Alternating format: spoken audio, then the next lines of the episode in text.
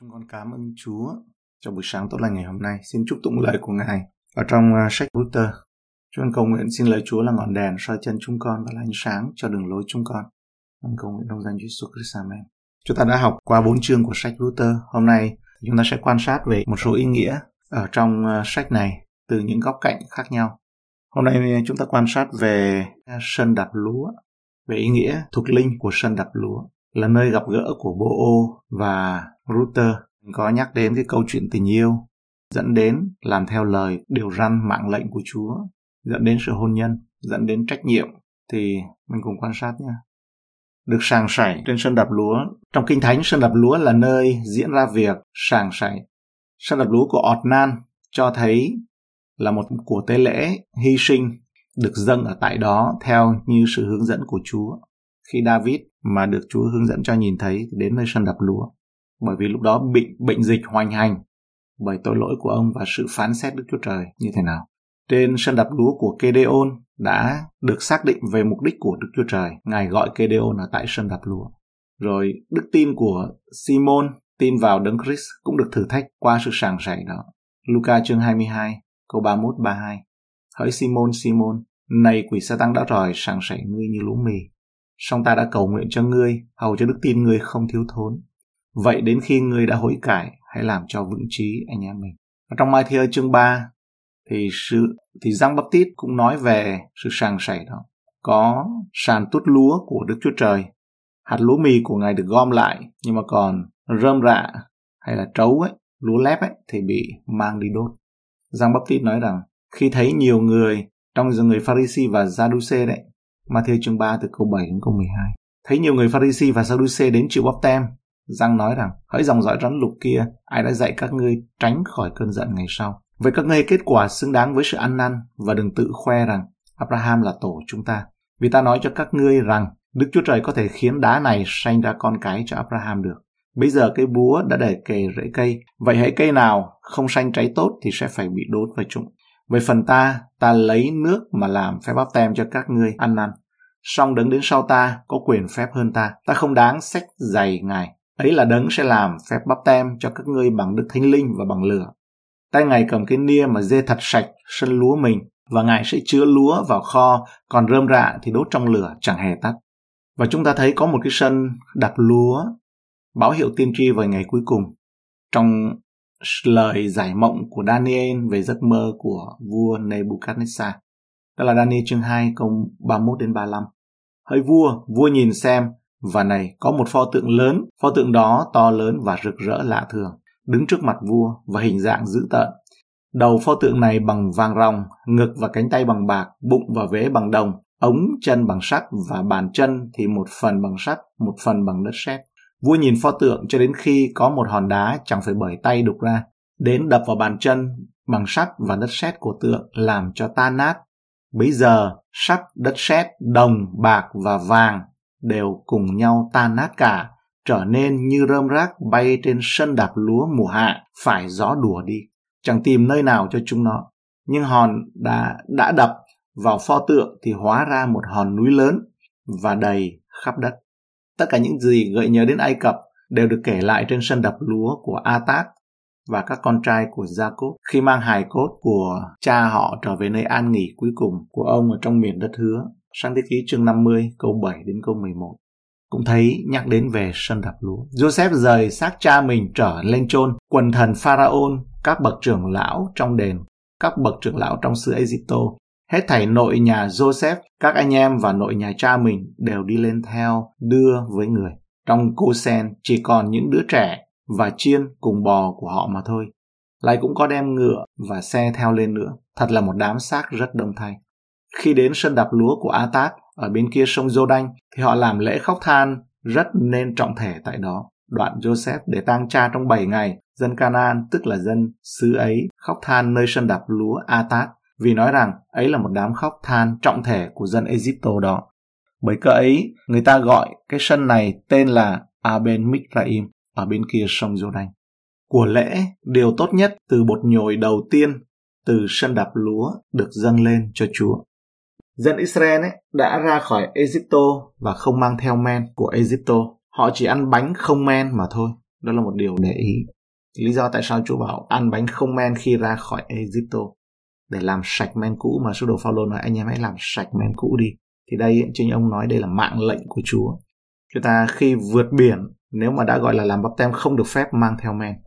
Tại sân đạp lúa thì sao? Thì có sự phân rẽ tốt và xấu, quý và hèn. Chúng ta thấy khi ra khỏi Egypto thì không thấy nói về sân đạp lúa, mà người Israel ấy là chỉ đi nhặt rơm thôi, gọi là cặn bã của xã hội, đi nhặt rơm, không có được tham gia vào sân đạp lúa.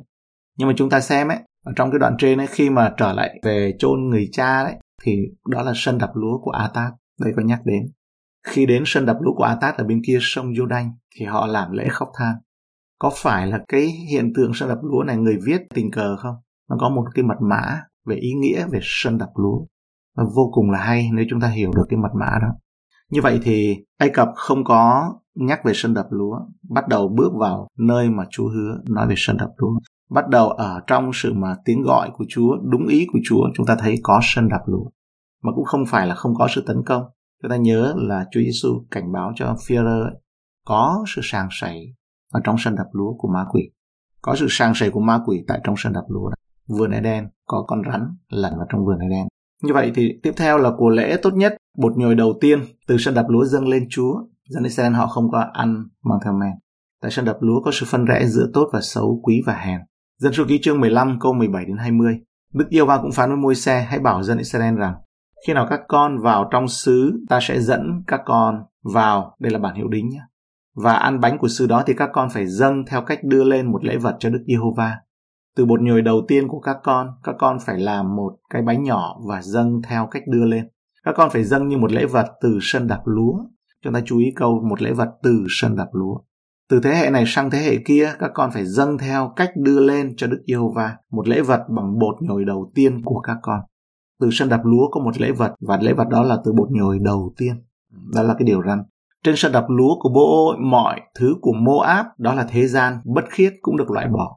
Bởi vì là Router là người của Moab mà. Từ cái đêm quan trọng đó, Router và Bo gặp nhau ấy, Router sẽ xuất hiện như một người phụ nữ khác.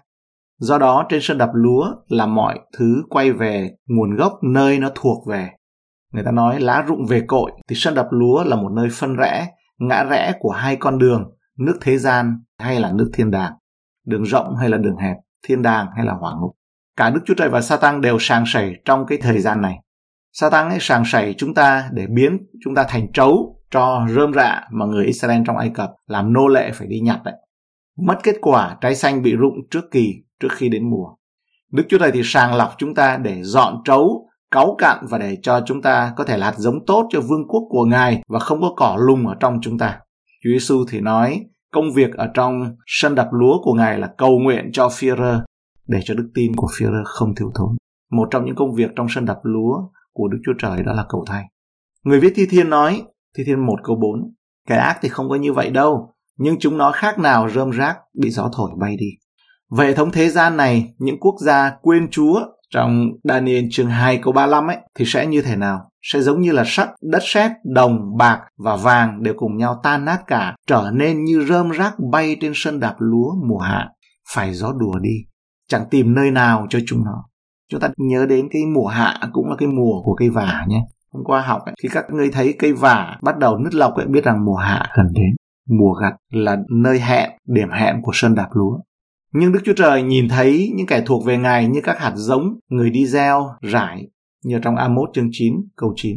Vì này ta sẽ truyền lệnh và sẽ rải tan nhà Israel giữa mọi dân như lúa mì bị rải tan trong cái sàng mà không có một hột nào rơi xuống đất. Dân Israel bị rải tan. Như vậy thì mùa gặt đây ngắn hĩ. Dân Israel bị rải từ bao giờ?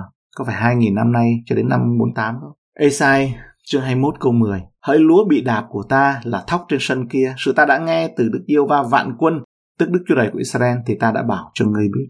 Lời Đức Chúa Trời sẽ rải trên chúng ta, trên mặt đất và để mọi thứ có thể được tuốt hết, lúa được tuốt ra khỏi cọng lúa, tuốt ra khỏi cái nơi an toàn của nó.